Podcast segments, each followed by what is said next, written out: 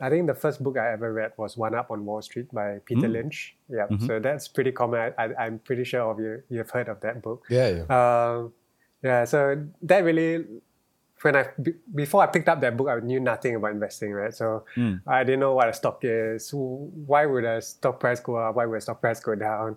Mm. Um, what's the stock market? So that book really gave me the basics, and from then, uh, and taught, taught me like what to look out for in a company, uh, and and why a stock price goes up, and, mm. and how you can make money in the stock market. So um, that gave me a good fundamental grasp of the of the of the stock market of investing in the stock market. Um, so yeah, that's by Peter Lynch, uh, and he's one of the investing greats. Uh,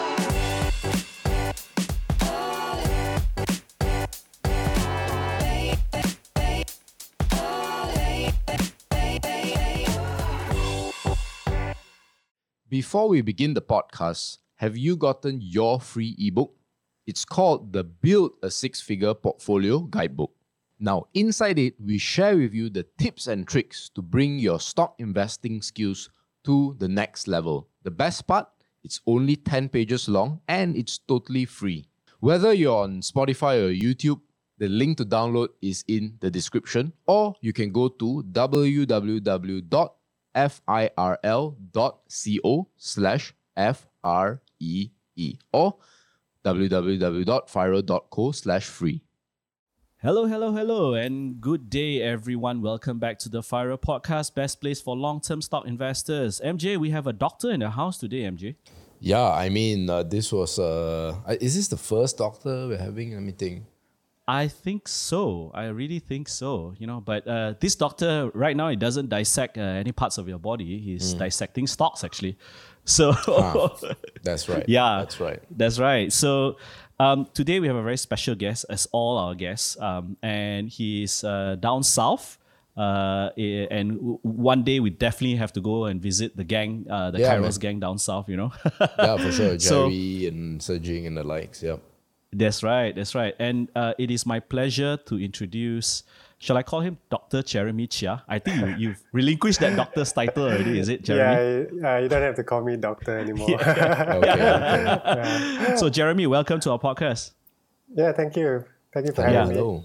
Yeah, yeah, Hello. and and uh, probably uh, I'll I'll dive straight into it. And uh, Jeremy has a very interesting past, but before we start into his uh, med- medical line, I would like to know what what is a 15 year old Jeremy like. T- tell me a little bit more about a 15 year old Jeremy. I know I, I saw soccer, I saw table tennis, so uh, probably start from there, or and, and then into you know other parts of your life at 15. Yeah, so probably a very very typical um, kind of childhood, uh, growing up in Singapore, um, going to school, playing football after school. And uh, in Singapore, everybody does uh, what they call a co-curricular co-curricular activity. Yeah, so mm-hmm, C- mm-hmm. CCA. Um, so I did table tennis, as you mentioned. I did table tennis. I did, and in JC I did kayaking.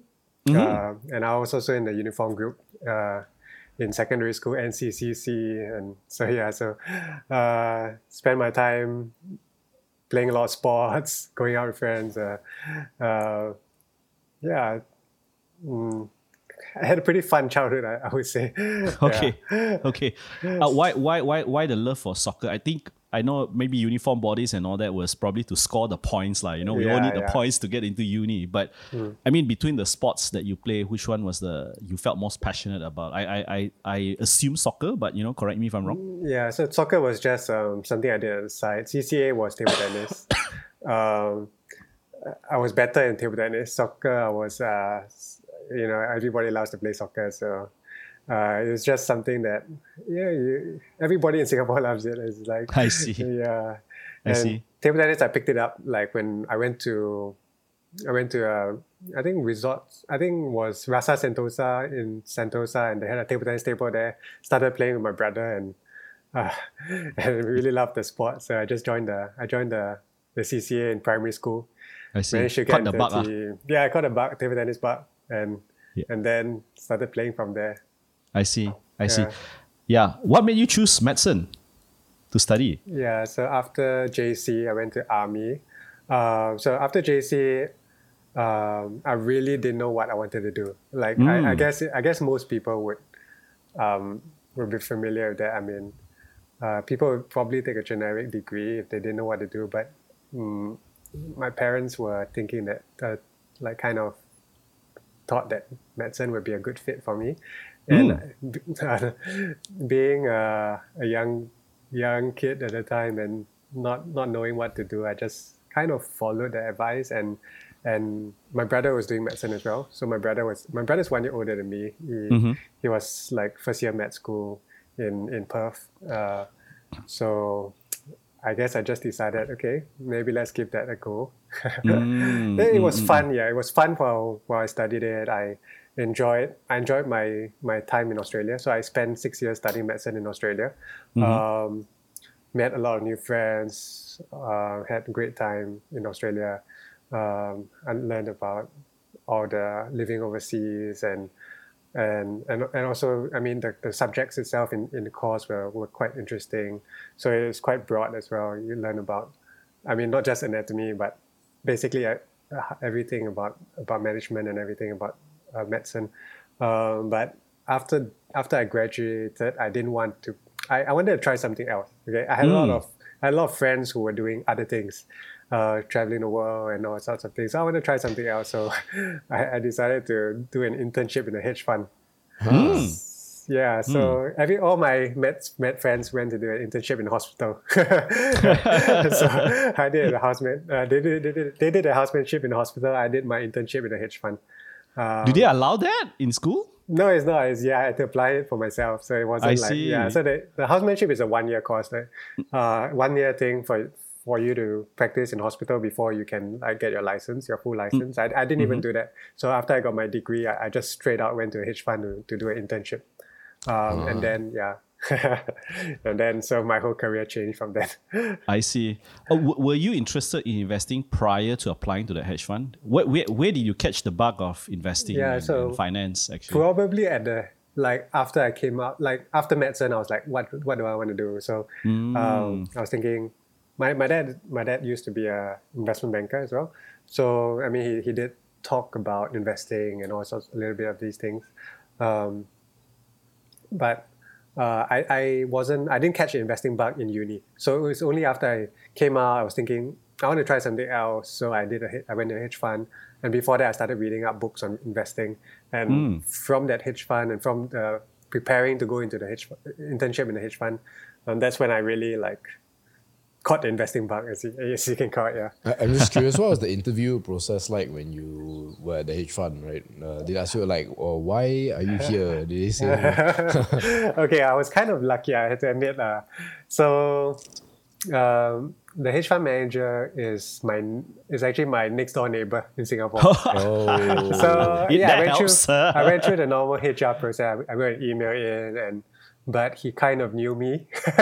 so uh, even though he knew that I was like uh, still fresh and still didn't know much about investing, he said, "Yeah, why not just come and learn for three months?"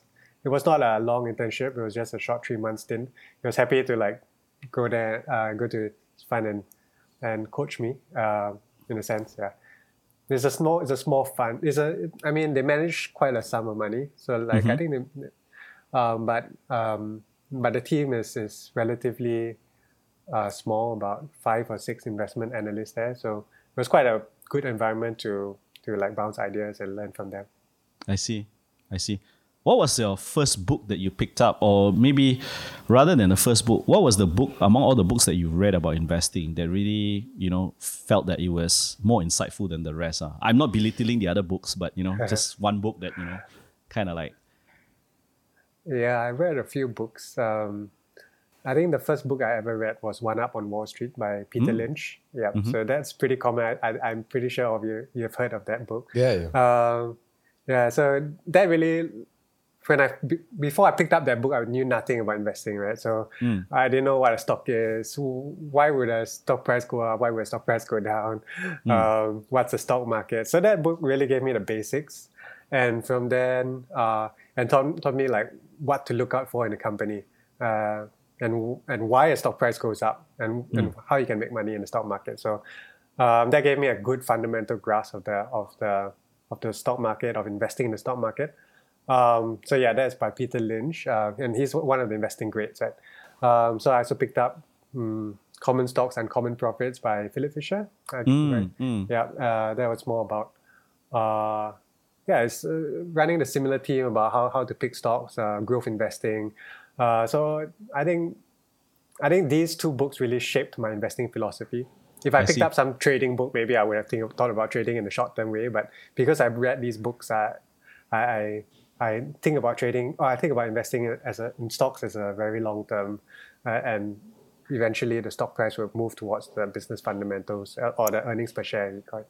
I see. I see. Yeah. It was quite surprising that you know I, I, I, you mentioned that your dad was actually into into investment banking, but Hmm. uh, I, I trust that it was you and your brother, two just just the two of you, is it? I have a sister as well, and she's also doing medicine now. ah, okay. So you see, dad dad being investment banker, mom, I'm guessing uh, was uh, taking care of the family. Uh, she was an accountant for a while, but worked in a bank. So she did accountancy, worked in a bank, and yeah, she she she quit her job. I think when we were young, pretty young. Yeah. So both parents in finance, but all three Yeah. kids end up in medicine. Is that is that is Yeah, that by coincidence? By, yeah. I think like my dad did accounting, but ended up in investment banking. But he maybe he always wanted to be a doctor, so it like kind of like pushed us into that path. Yeah. I see. I see. Not No, pushed us like, but more like you know, like encouraged us to to try to see try to see whether we were we we like that. We I like see. the the medical path.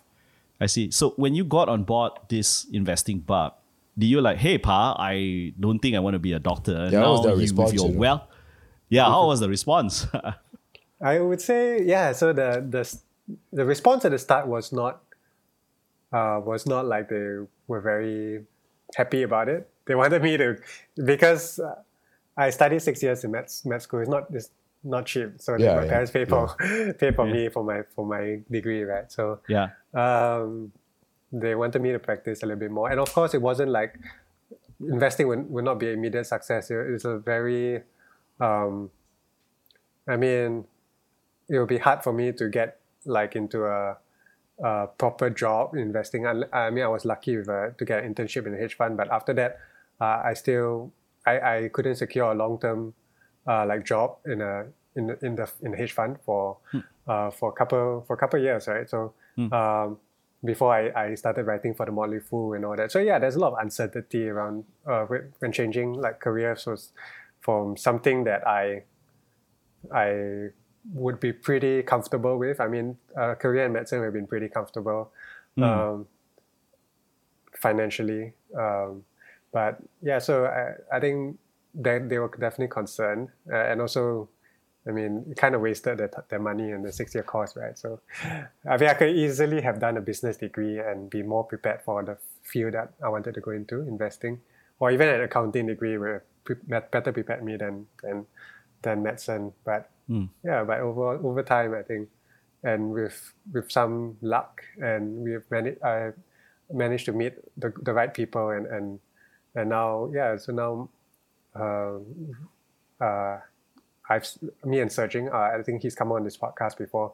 We've set Yeah. up a fund together, and I mean, our we pretty. Hopefully, hopefully we are set. We are set for long term. I mean, to to build a good fund for for for our investors and and for our own careers. Great. Did your did you did you after your dad, you know, kind of you won him over, said this is the path that you want to choose. They say, hey, now since you've got tons years and tons of experience in investment banking, do you try to get him to impart that experience to you in a way?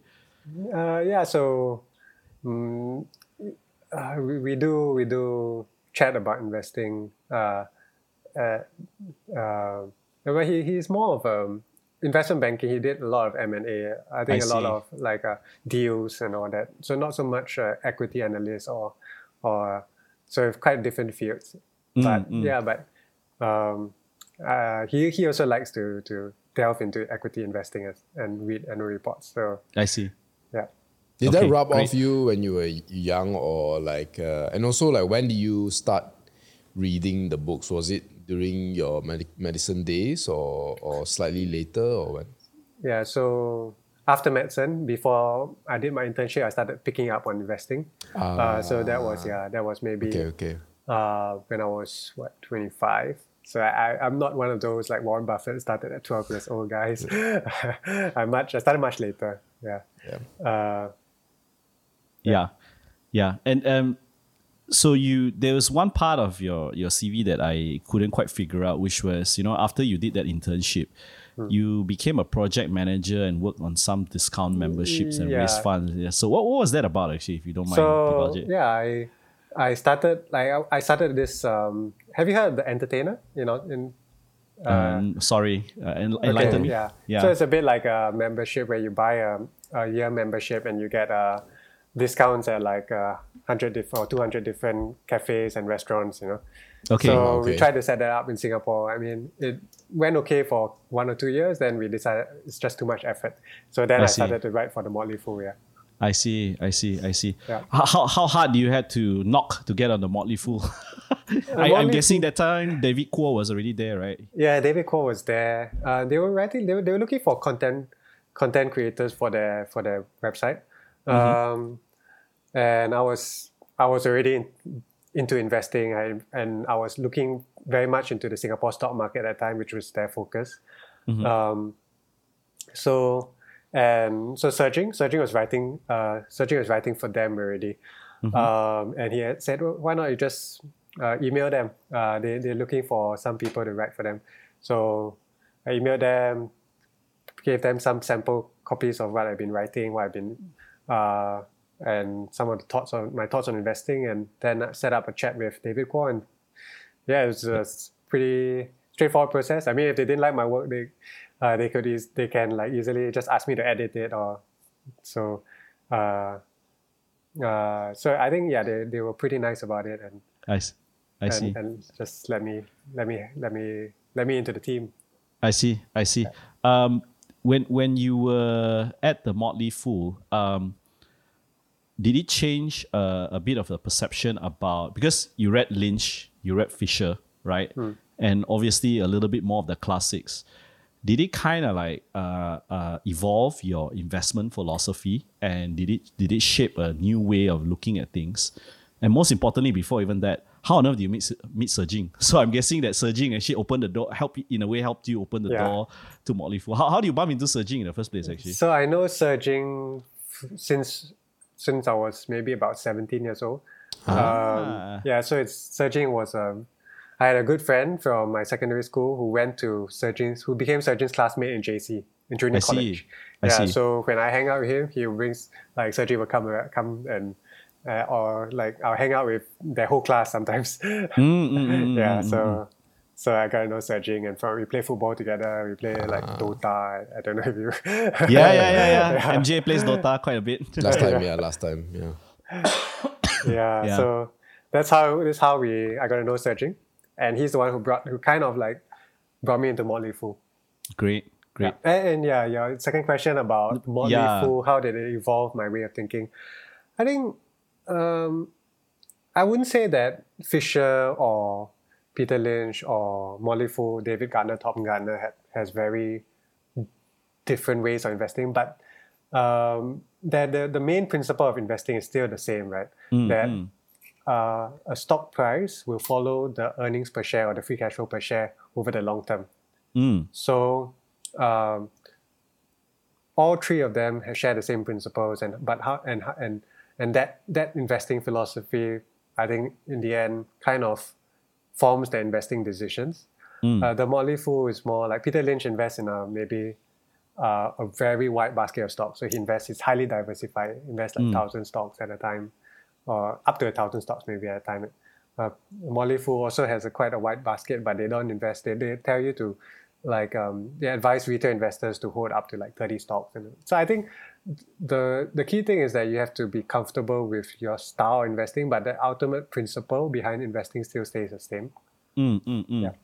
Yeah. So- yeah, because it, it's it's it's quite interesting because um, certain uh, uh, investors have different styles, different portfolio strategies, which we will get to later. But I, I you know, Motley Fool is in a way.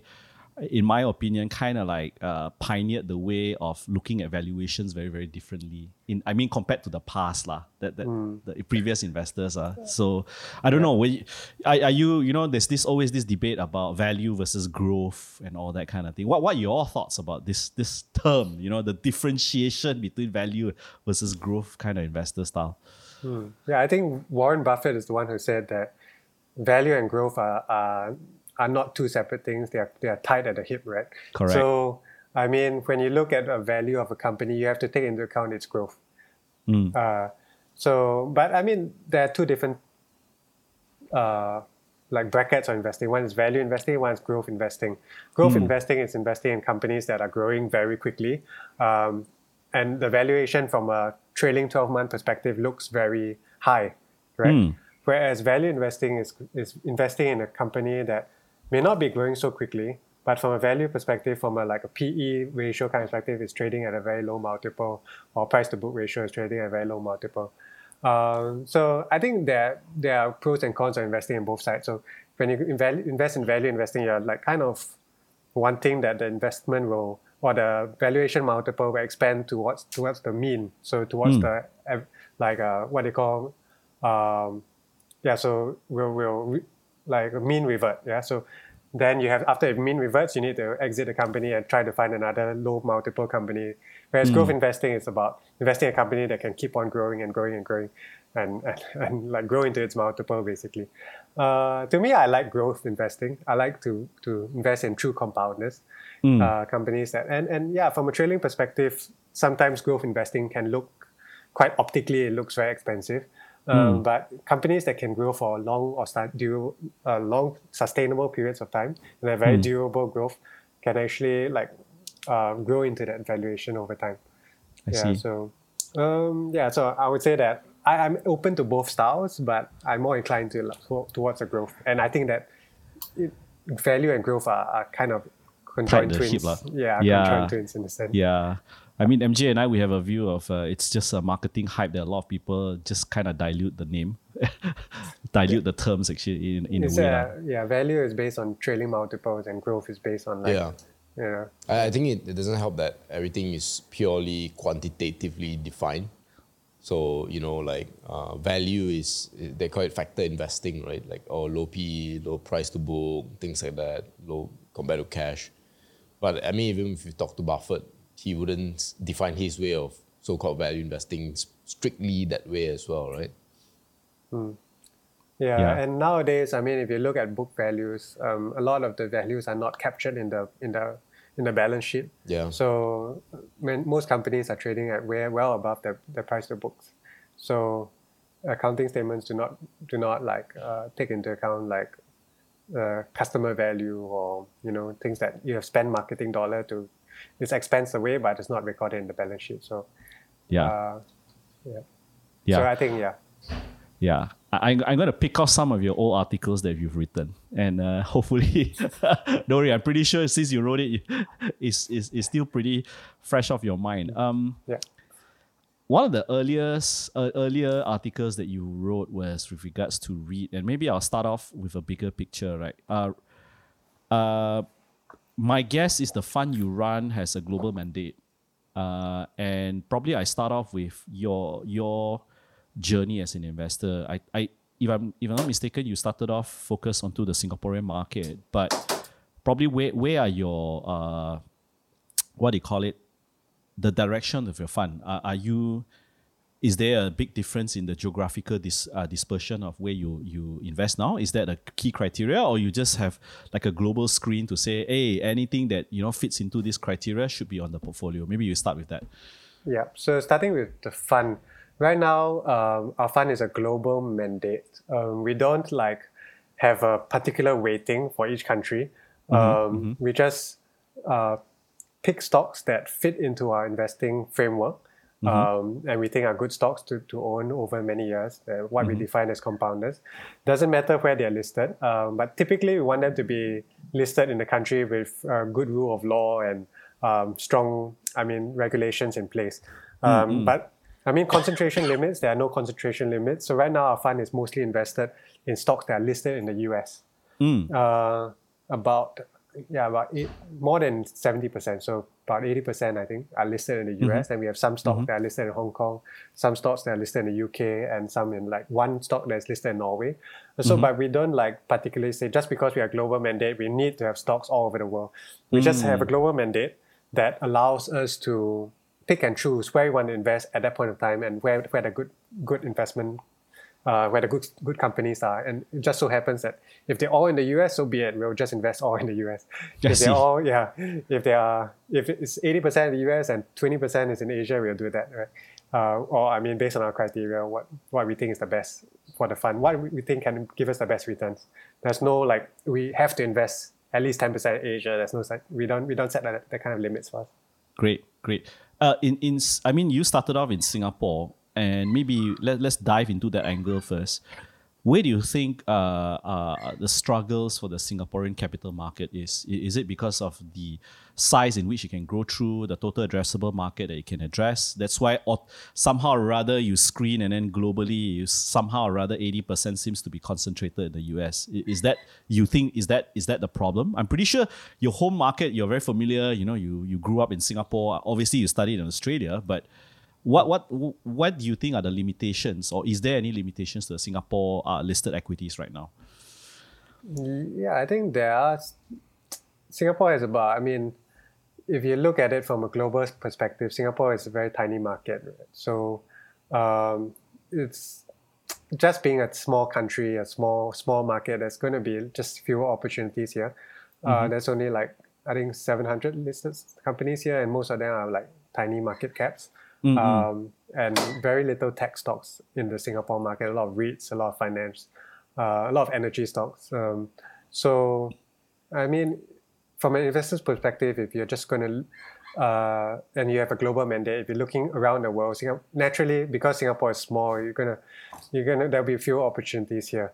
Um, and at the same time, like even the companies that are headquartered and operate in Singapore do not want to list in Singapore. Also because maybe because the capital markets are not that kind to companies listed here, so they don't get very good valuations. So when they do IPO, they cannot raise a lot of, they, they won't get a good valuation to raise money at.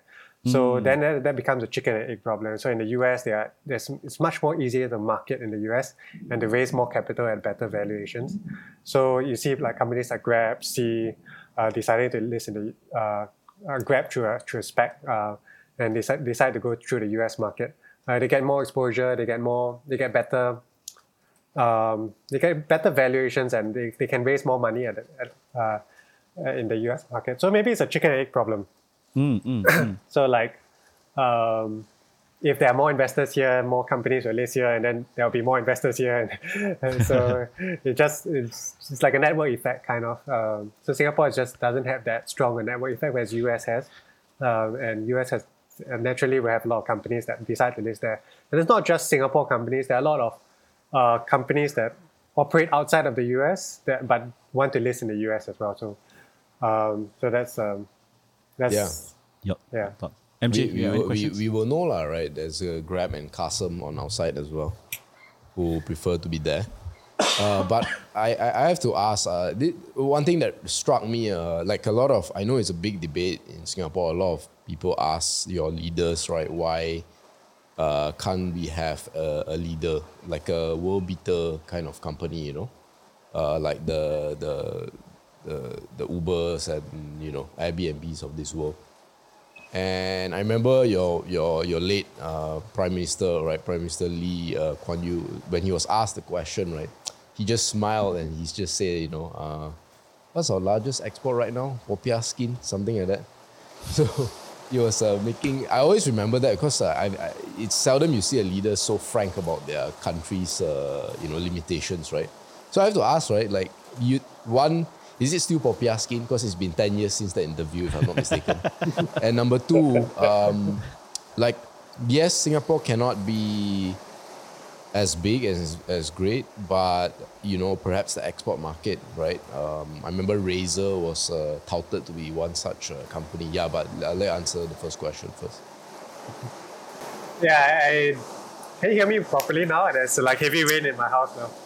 oh, you oh, Was it? Yeah, We no, it's slightly you. affected, but uh, it's still hearable. Okay. Still hearable. yeah. Okay, so um, yeah, I'm not sure what is the main export now. I don't Okay, think it's okay. popiah skin anymore. Okay, okay, okay. yeah, but yeah, Singapore.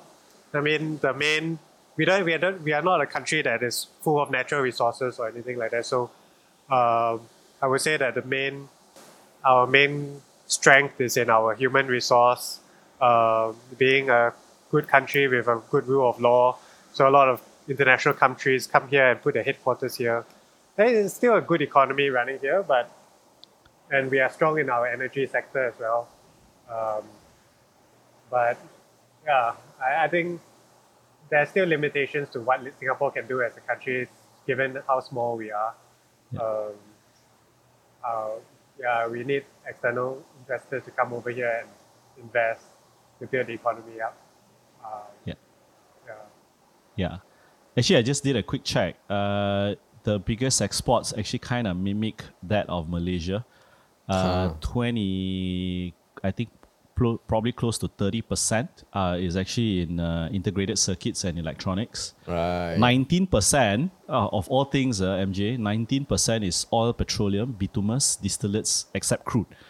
Because, you know, they don't Yeah. have crude. So, but what they do is because they have Bukom, uh, Bukom Island and they have Jurong, so they take the crude, And value refine add, products, distill right? it, yeah, and then refine it and then exports. Uh. So Right. the rest are, uh, oh, okay, uh, salts, penicillin, I think uh, the pharma industry, and then uh, polypropylene, which is plastics, uh, Yeah. which is a byproduct of the petrochemical. Uh. Yeah, yeah. So I can't find popiah skin though. No, I think what So- I, uh, sorry, maybe maybe I, I know, re- I maybe I rephrase. It was more to do with a, a, a particular company yeah. that can export something uh, like really big. That size, That- ah. I think that's what Yeah. the Prime Minister was referring to. Yeah. Anyway, continue. Yeah. So uh, yeah, uh, with relates uh, with regards to that about your global mandate and and you know Singapore versus Asia Pac or even global, right? Could you share with us how do you even start? I mean, you talk about just the Dow Jones alone or, or, or the S&P alone is more than, you know, the US markets is probably more than 20, 30,000 kind of listed companies. So do you start right at the top, the big mega caps, and, and, and then you screen down or all the way from the bottoms up that you look at the, the small, uh, how do you get, how do you get uh, stock idea Yeah. generation? I think that that's how I would be. Yeah, so I mean, globally there are, there are thousands of stocks to look at. Um, so it's impossible to look at everything. We, we stock idea generation is based solely on reading, um, um, going to listening to podcasts such as your your podcast, uh, uh, any stock that you, you talk about, we're going to have a read, or like uh, Patrick O'Shaughnessy's podcast, or you know, uh, it's really there's no there's no like there's no scientific process of, of getting stock ideas, generating stock ideas. If we don't do screens, we don't do like a low PE ratio screens because that will exclude a lot of the, I would say high growth companies, good good stocks that are that may, may not be earning earning uh, may not even be earning any money at the point at this point in time. Um, so yeah, screens. Uh, we don't do screens. We, we really the stock idea generation. There's no scientific way of doing it. We really just bounce ideas off each other, um, read articles, read blogs, read, um, read listen podcasts, read uh, the Edge magazine if you want a or Motley Fool or whatever you know. Understood. That's yeah. Where has been the least thought about place that you found a great stock idea, and where has been the the place where you thought that you would generate you the most idea among all, but actually finds found you the least idea? I I, I hope you get the irony of that, that, that question actually. Yeah. So, are you talking about geographically or? Uh, probably probably media wise or even geography. I know. Maybe give me an example of one place where you found a great stock that you never thought that you would find in this place. You know, it could be like a a Reddit blog on you know talking about you know some some uh, some meme stocks and they suddenly oh that was a great idea there. You know, yeah.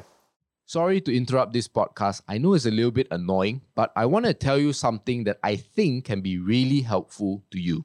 I can tell you're really interested in the stock market and want to learn more about it so that you actually know what you're doing, especially when today things are getting more complex and complicated. That's why we came up with the Stock Investing Blueprint or SIB.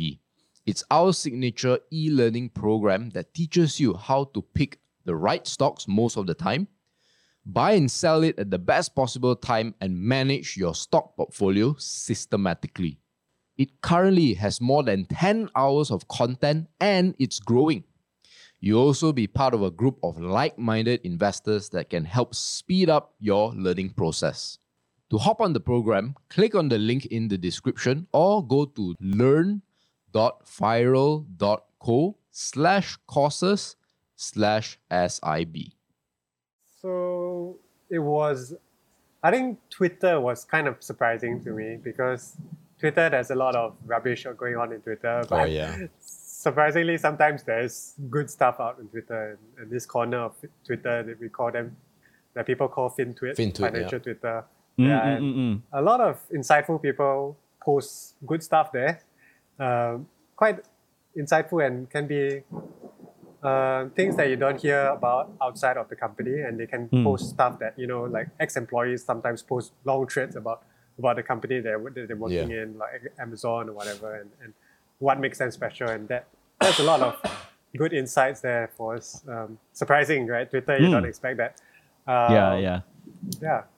So I think that would be one one one avenue that we found good stuff and Okay. Yeah. a- uh, Yeah, the, the other one I wanted to ask is that how thriving or how, how vibrant is the Singapore investing community?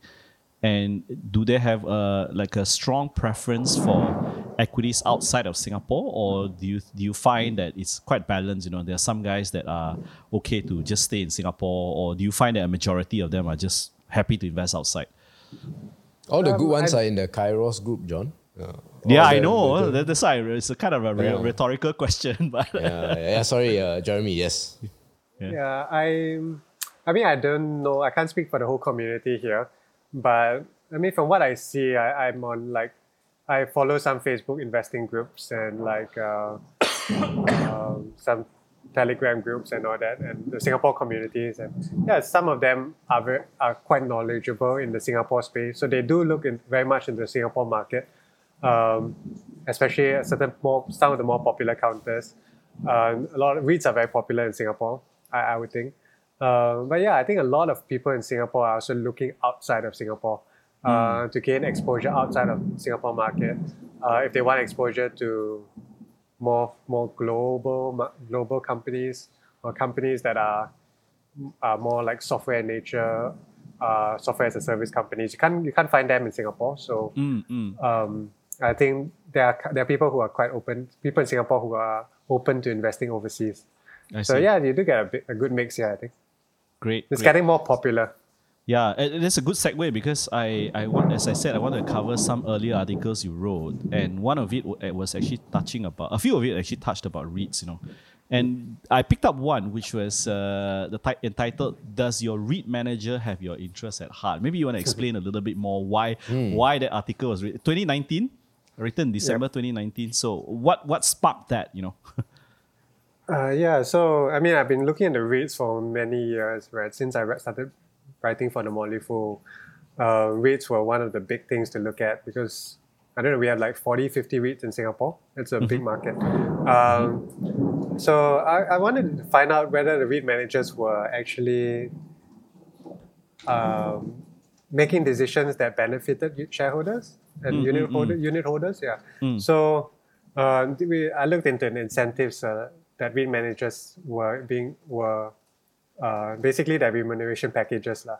Mm, So we I looked into how they remunerated, what sort of performance bonuses they were getting, uh, and just compared a few of them. I, I can't remember exactly off my head like what Mm. which REITs were were had better packages, but basically, REIT I, I if you're looking at a REIT incentive REIT managers incentives, you need to look at for REIT managers that are not like purely incentivized based on assets under management. Uh, So that Mm. those REIT, REIT managers will purely will say, oh, let's raise more money now and let's um, let's uh, buy a new property and, and they will get remunerated more, right? Because uh, their, their incentives are based purely on assets under management. So you need to get REIT managers that are actually incentivized based on DPU or distribution per unit growth rather than purely assets under management. So you distri- distribution per unit growth is something that uh, ultimately affects unit holders. So uh, yeah, so that's the key thing I was looking at. uh, I want to find. So if you're investing in REITs, you and you want to find managers that are have your interest at heart, you have to look for these REITs that, you know, they have a pay structure that that w- are in, aligned with shareholders, not just uh, just to grow the REIT for the for growing sake, right? Yeah, yeah. It's a good point that I want to segue into a bigger question, and this I think doesn't just apply to REITs, but also uh, companies that you guys invest in. So in Singapore, it's quite it's I think relatively easy for you guys to like, hey guys, uh, can I come and see you and you know just talk to you and, and access quality of management. In this case, uh, how do you attribute uh, the weightage or quality of management in your investment judgment calls or your thesis? And is it necessary that you meet up with them, or do you think that based on what you've read, uh, analyst briefings, or any social media uh, appearances or uh, media appearances that they have is enough for you to form a judgment call on the quality of management? Yeah, uh, that's a good question actually. So quality of management is very, I would say, it's one of the key things we look at. Um, so we are not like uh, we are not one of those people who say, "Oh, this is a good business. We don't care who's managing the company. Um, uh, it will take care of itself." We really look at management, especially for companies that you know they need to execute, they need to grow their. Um, the- they, they need to grow into their valuation, especially when you're paying up for a company. You want companies that can grow, and management is, is one of the differentiating factors, right? So, yeah, I would say the first answer to the question is that, yeah, uh, quality of management is very important. I, I would say uh, one of the most the, the things that we look at the most actually. Um, and- but it, yeah, it is difficult. Is qualitative things are difficult to difficult to measure. I mean, you can't measure it, right? Because it's not quantitative. Uh, you really have to like try to get a feel, try to understand the, the management. So it's good that to see a, comp- a company that's been managed like or managed by a managing team or CEO that has been there for many for, for many years. So that will give us some comfort that he's been doing a good job. So we look at the past record. How is how has he been communicating with shareholders? Has he been fair to shareholders in the past? Um, uh, what sort of remuneration package does he have? Right. So uh, Charlie, I think Charlie Munger was the one who said, uh, "Show me the incentive, and I'll show you the outcome." Right. So Mm. so if if the incentive is to is to uh, grow um, is to grow earnings per share or free cash flow per share, then the outcome with that uh, the, the management will make decisions to to to to grow that, and that's important uh, for the long term value creation for stockholders for shareholders. The outcome is just to grow revenue, the, the guy the management team might just be acquiring companies for no reason or or, or be wasting capital, right? Uh, and yet they'll be incentivized, and yet they'll be growing their growing their remuneration. Uh, so we, we need to look at the remuneration, what they are remunerated on. Uh, some of them don't get any cash at all. So some of them get only stock-based compensation that vests over three, four years. So that's, I mean, yeah, that's dilutive for shareholders, but that is, for us, that gives us alignment of uh, interest. Yeah, So if they, if the stock-based comp, if their stock options are given now and then based on the exercise price, or um, and if three years down the road the exercise price is below uh, is below the current share price, um, they are not going to. Or if it's a if the exercise price is above the current share it. price, yeah, the options are going to expire worthless, right? So, Hmm. uh, so for them, it's really they want to make sure that the stock price moves up. So that that's also, I mean, the alignment of interest with the with the shareholders, and the, as long as it's vests over a long term or the options are long term options, then those are that that gives us some some uh, some peace or some uh, idea that the companies the uh, incentives program are actually aligned with shareholders long term shareholders. Also, we also look at other things. We look at um, we look at interviews. We look at we, we listen to analyst meet, uh, conference calls, uh, get a feel of what they're talking about. Uh, what um, what what is their mo- what is their motivation? What is their um, I would say what are they focused on during each call? So that gives you an idea of what what um, their what what what what what's what's what's, what's important to them. Um, and I would say that yeah, that gives us a good idea. So uh, interviews, um, but we I would say that we don't actually all this in totality, all this information put together gives us a good idea to judge management. So we actually haven't like had a need to email Jeff Bezos or, or like, you know like get to know the management team personally in that sense. So uh, we just put together these pieces and, and we can kind of get an idea of, of how, how they are like. So I know both. If we have uh, sorry, yep, continue. yeah, I mean, if we have a chance to meet them, that'll be great. But if not, I think, and we have a good feel over with the material we have online, that's sufficient for us. I, I know that both you and um, uh, Ser Jing actually share a lot uh, the your, your portfolio, at least you know the writes up of the what's inside the portfolio, and I know um, it's also something like a thirty or thirty odd uh, position portfolio. And so, to your point about uh, you know studying management and all that, how do you keep up with all the all the conference calls, all the presentations? You know, especially when you have thirty over, right? Do you, do both of you all like split or like you know, yeah? How do you guys do it? Um, we we the two of us read all the transcripts. Uh, we don't split it up. So he he reads it. Uh, we both read like uh, the Amazon transcript for Yeah. that quarter. We both read Google transcript, Alphabet transcript. Um, I mean, it's a lot of work. It's um, but it's not. I mean, it's still manageable, right? We have now we have about 40, 40 50 companies in total. Um, and so every quarter we have 50 reports to read, 50 transcripts to read. Um, over a year, that's 200. Right? it's not, I mean, we can read four, five in a day. is not, not really a problem. So you can finish it pretty fast. Uh, and also we, we are, when we're looking at reports, uh, because we've been following these companies for a while, um, there are, there are certain key indicators that we that we track, and uh, we don't look at every like minute detail. We look at the key indicators which give us a good picture of the company, and that helps us to streamline the process of of understanding the company's recent results. Um, and so yeah, I would say it's a lot of work, but manageable, and, and we still have time to look at other companies as well to generate new ideas. Yeah. Hopefully, I mean, yeah. It's great. Uh, I mean, it, it- it's uh, it's. Uh, I think it's hopefully the audience actually get away with, you know, this. Uh, you guys are managing like fifty companies and there's like two hundred reports, and you can do it even. Uh, some of listeners, most of our listeners actually don't don't manage money on a full time basis. So in a way, I was hoping that your encouragement, you know, uh, the way- the way you do gives them encouragement that you know it's it's still possible uh, that you can still manage. I, I Yeah, want to I- appeal. Yeah. Yeah, I, Some- I know of retail investors who, who have a wide, big portfolio. They're not full timers, but they manage to read all the transcripts as well. So if you want to do it, you can do it. Okay, but if you don't want, I mean, quarterly transcripts, you can maybe you can skip one or two. It's okay. You can go to like half half yearly. You know, you can do it half yearly. It's still fine. Yeah. Can- yeah.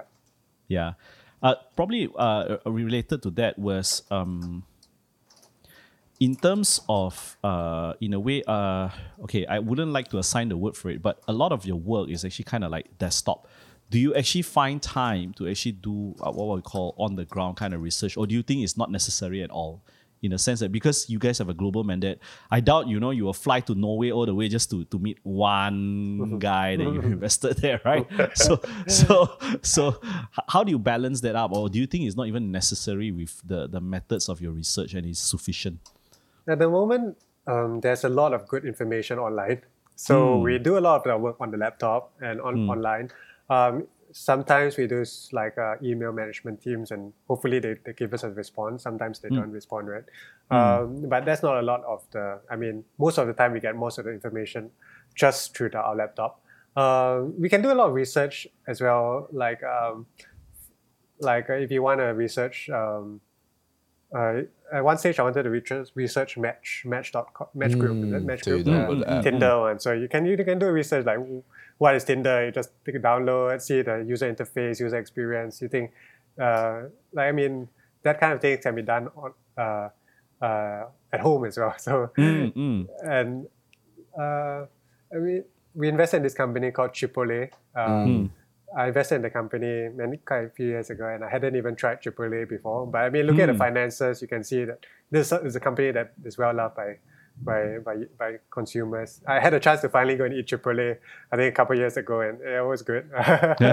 so yeah, so I mean, I don't think you need. Um, it's nice to know to to have a feel of the company, have a feel of the products, and have a feel of what consumers say about it, and maybe get a uh, a personal chat with management. But there's a lot of things online that you can do the research. Uh, a lot of information online that, that will help out. And I don't think you is. I mean, for retail investors who are limited uh, resources and limited time. I, I think it's still doable. It's still doable to invest in Great. global companies. Yeah. Great, great, great, great. MJ, have any questions?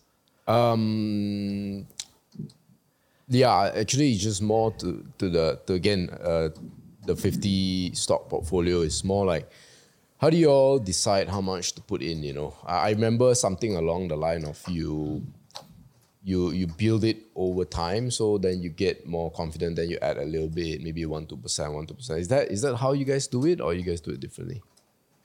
Uh, so when we started the portfolio, we we, we started the, port, the, com- the fund with 40 companies. Um, these are companies we were familiar with, companies that we had long, uh, we had confidence to grow over the long term. Um, so we, we so Ser Jing as a portfolio manager, he decided to bracket them up into four percent weightage, two point five percent weightage, two percent, and one percent weightages. So, um, so yeah, so the weightages were, were based on uh, familiarity um, of the company, how um, risk reward ratio, so how, how fast these companies can grow. Uh, so some of them, like even some of the one percent companies, had very high potential, but maybe a little bit more risky in the sense that they were more young, more more like we invested in Datadog at one percent uh, weightage. Um, probably um, the thinking was that the company was still young, was just IPO'd maybe 2019. We started a fund in 2020, so it had like six seven months of um, life as a public company. There wasn't. Uh, I mean, it, it was growing fast. It was good. It was a decent valuation. Uh, I mean, for the for its growth. And, I mean, there was definitely a, a good reward potential there, but there was also risky execution risk, and I mean, uh, the fact that it wasn't listed for a long time. So we decided to weight that one down a little bit. So I, I mean, a lot of the top, a lot of that goes in the top process of, of weighting weighting the fund.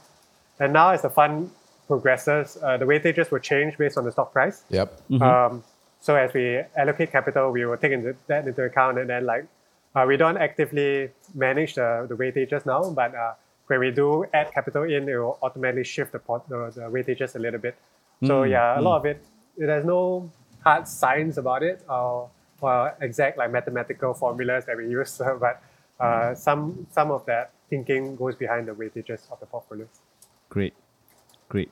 I'm gonna move into something that uh, MJ and I, and uh, I'm very sure you as well enjoy. Uh, uh, it's about Manchester United. Oh. Actually, I'm a Liverpool fan though. yeah, I know. I, I'm a Liverpool fan like you. Uh, uh, the days of John Barnes, Ian Rush, you know, Yeah, even yeah. uh, well, it's, uh, uh, the left. Polymore, hand, uh, is it? Polymore. Yeah, yeah, yes, yes. Those are the days. I mean, those are the days when I was watching, lah, right? Yeah. So, but actually now uh, more focus on the, the the economics of you know a football club. You know, what what you know. I think what prompted you to write was actually uh, Cristiano Ronaldo signing on. Uh, obviously, MJ the, MJ is a big MU fan. so, what are your thoughts about MU? And probably, I don't know. I do not know whether you've done a comparison, but against the Spanish clubs, you know, the La Ligas, the the the, the Barcas and the Real Madrid, and, and what do you think are the economics of football, and why do you think it's a good or why do you think it's a bad investment?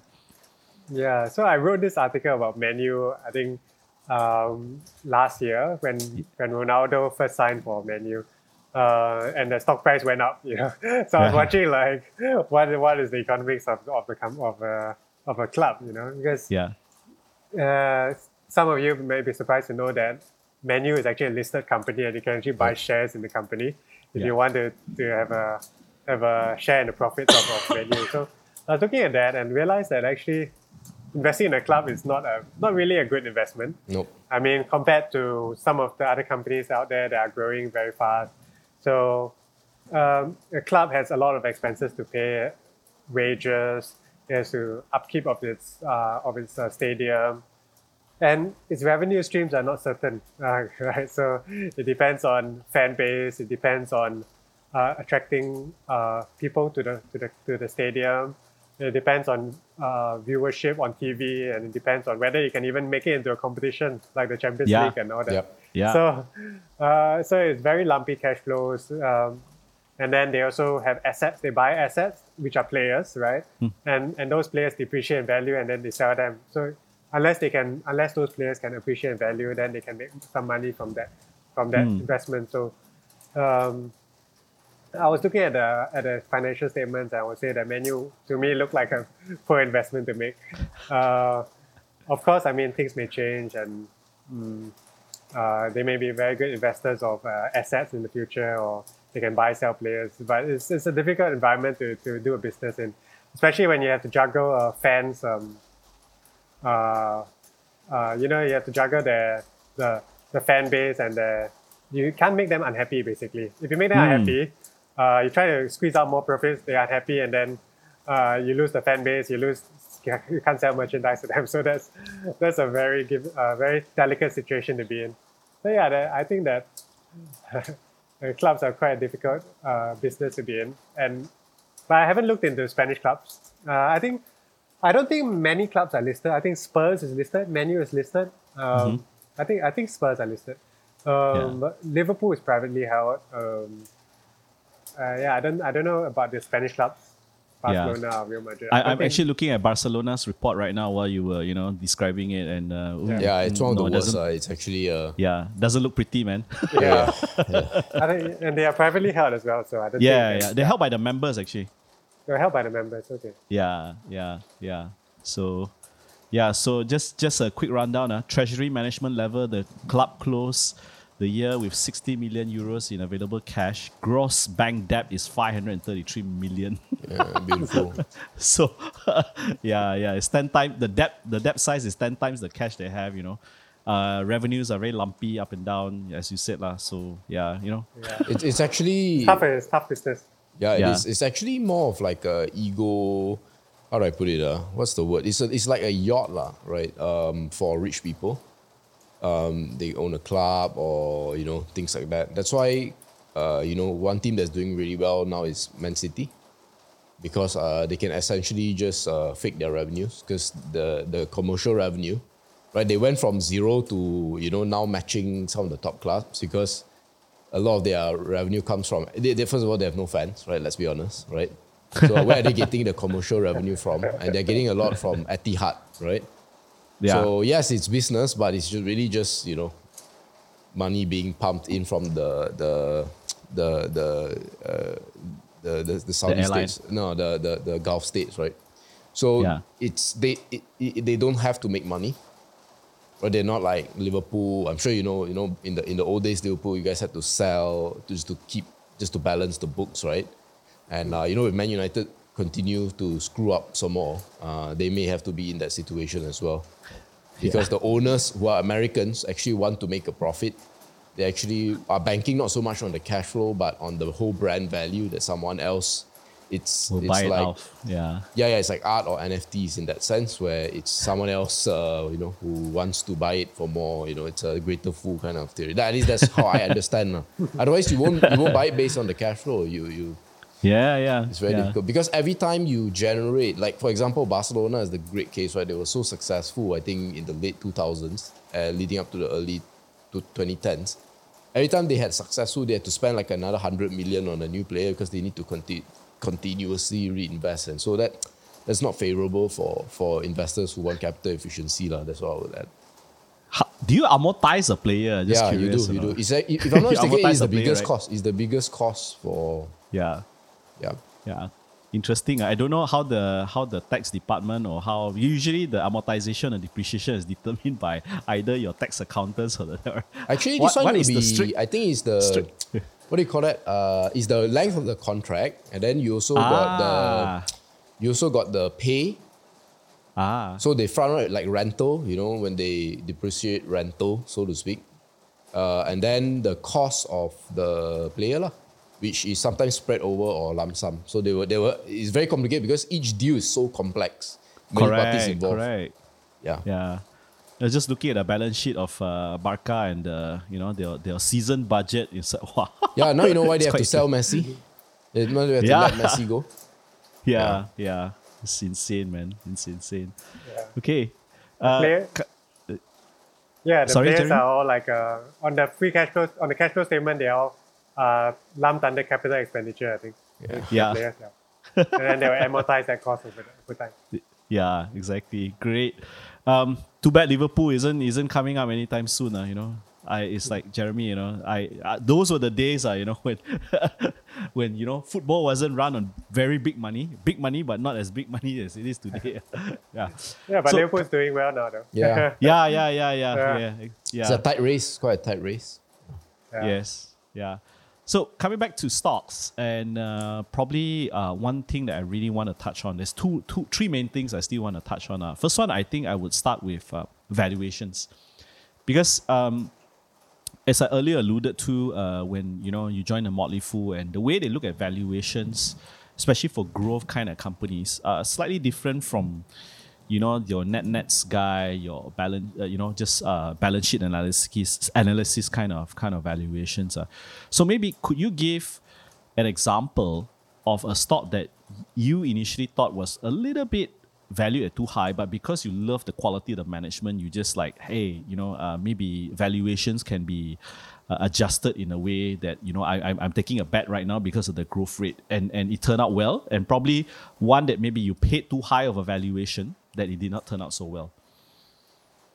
Okay. Um, I looking at it from a from our fund or from my personal portfolio. I, maybe- either way, either one, you know. Yeah. Your best, your best, and uh, your your best one, and your probably your lousiest one, lah. regardless of whether it's a fun or you know your personal. I think yeah, from a fund perspective, it's a bit short now to to give it like a say it didn't turn out well. Um, but yeah, we had we have had some optically looking expensive stocks that we bought, like the trade desk. Um, I think we bought at forty five dollars a share. Um, now it's up to maybe even after the the real uh, stock crash in the, the last couple of months, it's still up about 40 50 percent in the in a year and a half. So, I mean, you see, uh, so we, we don't know how that would turn out. It's still short, uh, it's still a short Okay. time frame. Um, Yeah. But that shows that uh, people are willing to pay up for a company that has a long term growth potential with very durable growth advantages.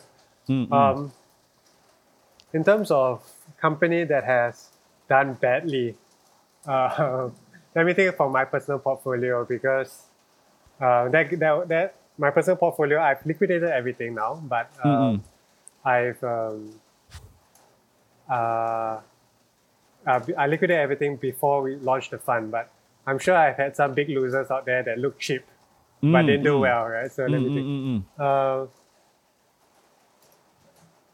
okay, like so, like for example, I invested in a company called Neo Group in Singapore.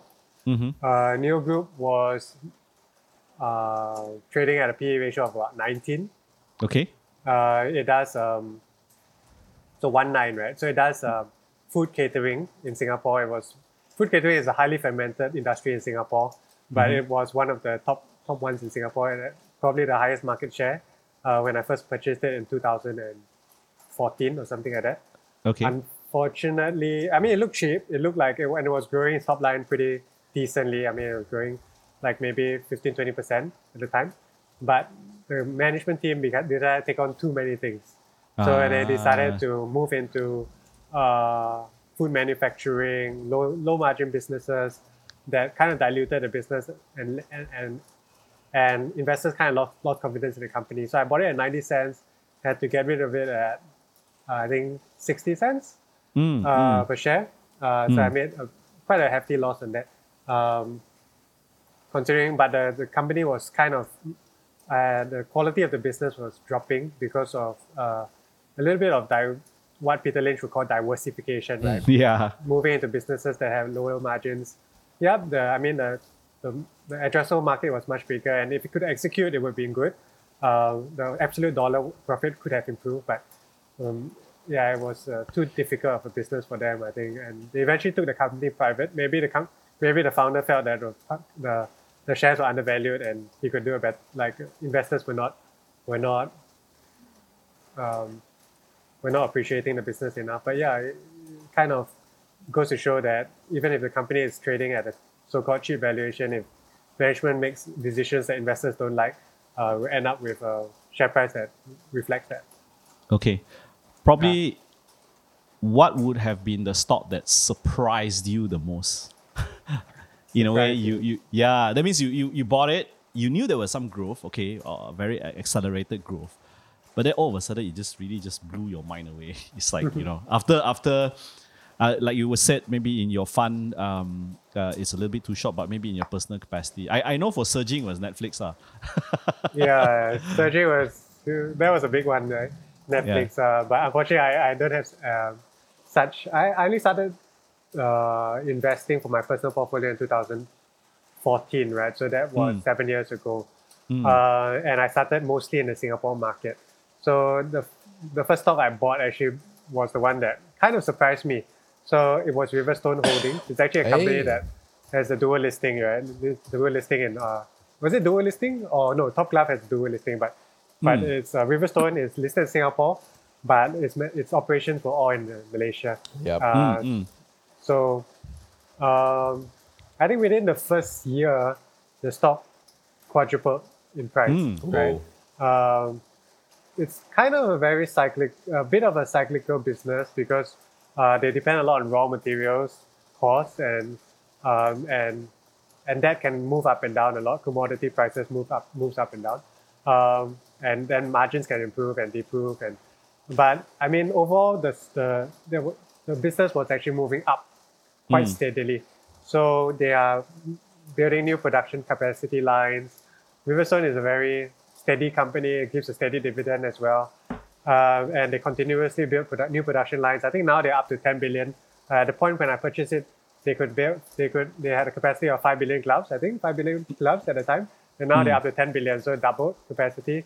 Uh, and they're slowly like every uh, every few years they're building more capacity and and the, and and the and the the the world is soaking up the the, the, the, the demand right uh, clean clean room gloves uh, they they specialize in clean room gloves and now they move into healthcare gloves. So healthcare gloves I mean there's a big need for it especially during the COVID period where we saw a, a large uh, spike in uh, demand for that. I think the, the demand has come down a lot but over time I mean gloves are rubber gloves and healthcare gloves, clean room gloves are going to that's a that's going to be a continued need for these gloves. And and yeah, so Riverstone surprised me. It went up so fast. Um, of course, it, it, then it stagnated a while, and then during COVID, it went back up. It went up again. So I mean, it's quite surprising the speed. You can tell. You can. It goes to show that stock prices don't move in a straight line up. Uh, Yeah. they, they, they move up suddenly and then they stagnate and then move up suddenly again and then they come down and move up. So you need to be invested in long term. Like I also invested in Hourglass. Uh, yes. Okay. Hourglass is a, com- is a company that's listed in Singapore. It's a luxury watch uh, retailer.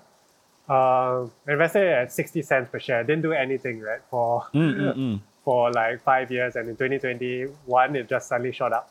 So, yeah, I think the, the in Singapore, there's a, uh, I think a lot of counters do not get a lot of attention. So, uh, sometimes they may be undervalued for long periods of time, maybe five years, six years. And also, if the company is not doing anything with the capital, not returning capital to, to shareholders, not paying off good dividends, then no one's taking interest in the company. Uh, so, Hourglass, I think it got a lot of interest last year, especially when the luxury watches were, you know, had another big break again in the demand for luxury watches. So, and the company decided to also up their share, up their dividend payout, and so that also made investors take interest in the company. So yeah, that goes to show like you know you you have to be patient with these companies, even though their business was, was growing every year, uh, but no one took interest. So the company Yeah. was just stagnate. The share price stagnating, earnings was going up, NAV per share was going up, but the, the share share the, the share price didn't was move. just didn't move. Stagnant, Yeah, yeah. but it just shot up like three hundred percent in one year after that. Yeah. What was your worst kind of like, uh, um, I wouldn't say a mistake, but learning? Uh, Uh, what probably what was your biggest learning, and and where was the the biggest blind side of a stock that you you kind of miss, either in terms of valuation or maybe bottoms up kind of research that you kind of got blindsided, and then you know. Uh, yeah, so when I liquidated my portfolio before starting the fund, I think my some of my biggest losses were maybe two companies, ARA Asset Management and uh, Chip, Chipotle. I actually sold Chipotle too early, Ah, right? Yeah, so I sold Chip, I bought Chipotle at 500 per share, uh, or 550 per share, and I sold it at 480. So at the time, uh, Chipotle was going through a very rough patch. They had a Mm. so Chipotle. I think just a bit of background for your listeners. Uh, Chipotle Yeah. uh, is a Mexican uh, Mexican fast casual dining chain in America. Uh, mostly in America, there are some outlets in UK and um, other parts of the world, but mostly most of their outlets are all in the US, right? Mm, mm.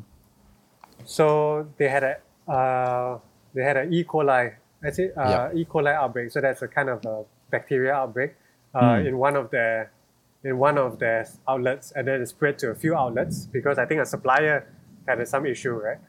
And then they had another Nova Nova no, no, Nova virus outbreak. So I think uh, uh, uh, that was a viral kind of a infection that spread to some of the customers as well. Mm. And for some reason, uh, this had a, this had a very bad knock-on effect on the business. People were uh, worried that uh, it was dangerous to eat AAA. I think some people actually got very sick. You know, so from from having long queues in the outlets to a place where there was no queues at all, and it was almost like a ghost town. So stock price really went down.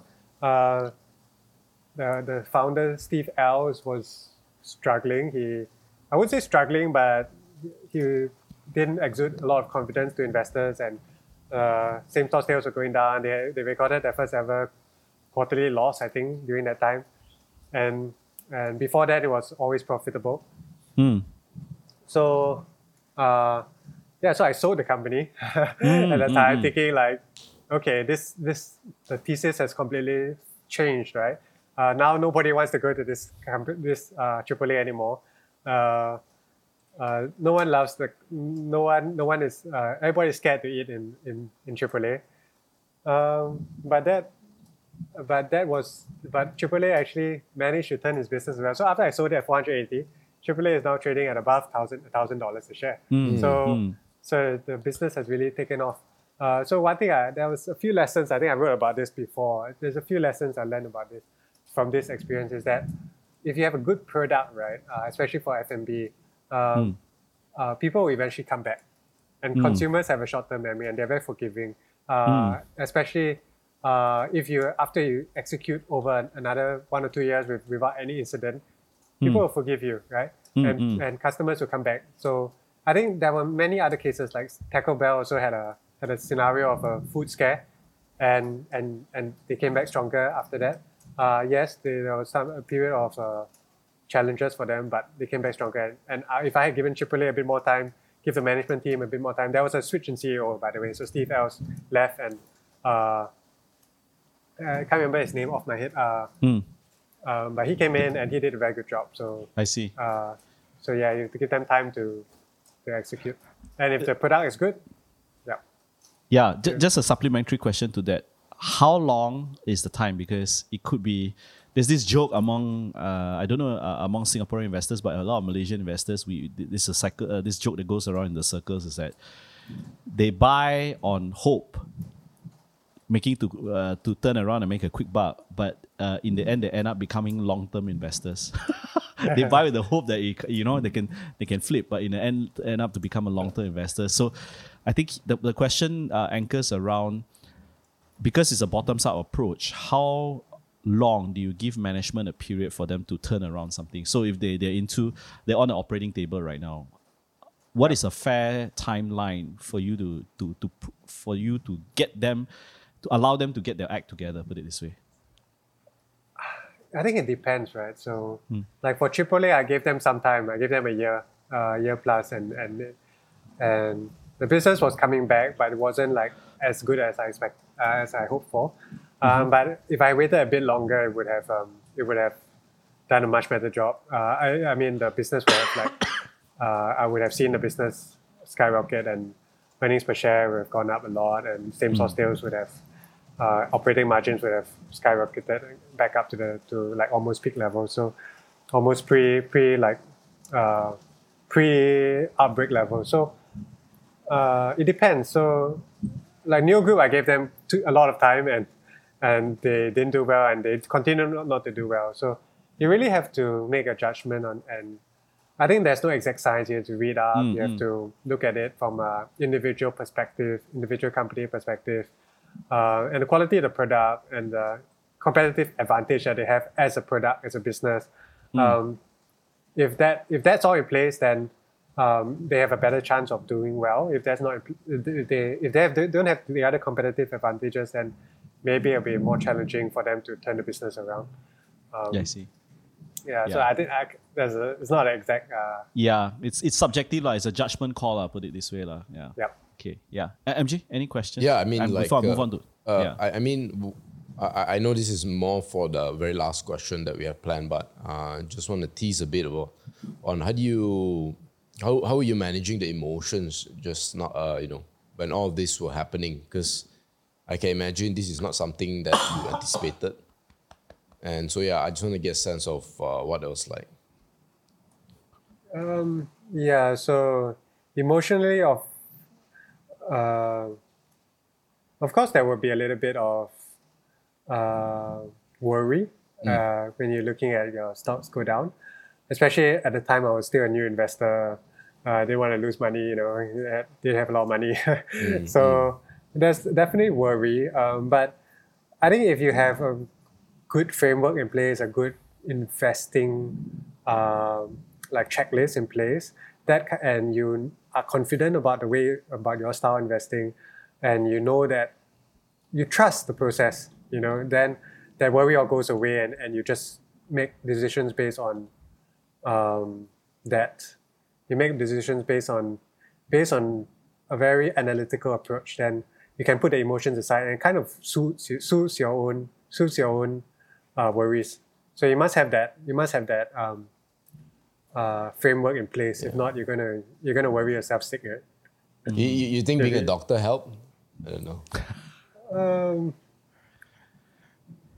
I would say I would be more worried if I was a doctor because uh, if you make a mistake, you'll be someone might die. So so maybe uh, so maybe when it comes to stock, I'm much more relaxed. You know, Yeah, the, so worst, definitely it the worst that can happen is you lose a bit of money, uh, but you just try to keep keep calm. Yeah. Yeah, yeah. Uh, the the CEO's name for Chipotle now is uh, Brian Niccol. Yeah, That's Brian name. Niccol. Yeah, that slipped my Yeah. mind. You Yeah, he's know been doing he's been doing a great job, and we have yeah we have AAA in our portfolio as well. Great. Uh, I'm going to move on to China. Uh, something that I know you're invested in. Uh, I think one of the latest articles you touched on was actually JD and Alibaba. So give us give us your thoughts on. Um, you know, you mentioned very early on in the podcast that you invest in companies where uh, uh, countries actually uh, where it's listed where countries actu- actually respect the rule of law. And I think in China, with the recent, you know, clampdowns, uh, you know, obviously there's a lot of nuances, which I'd like to hear your thoughts on. And what are the risks in China, and how do you mitigate them investing in China?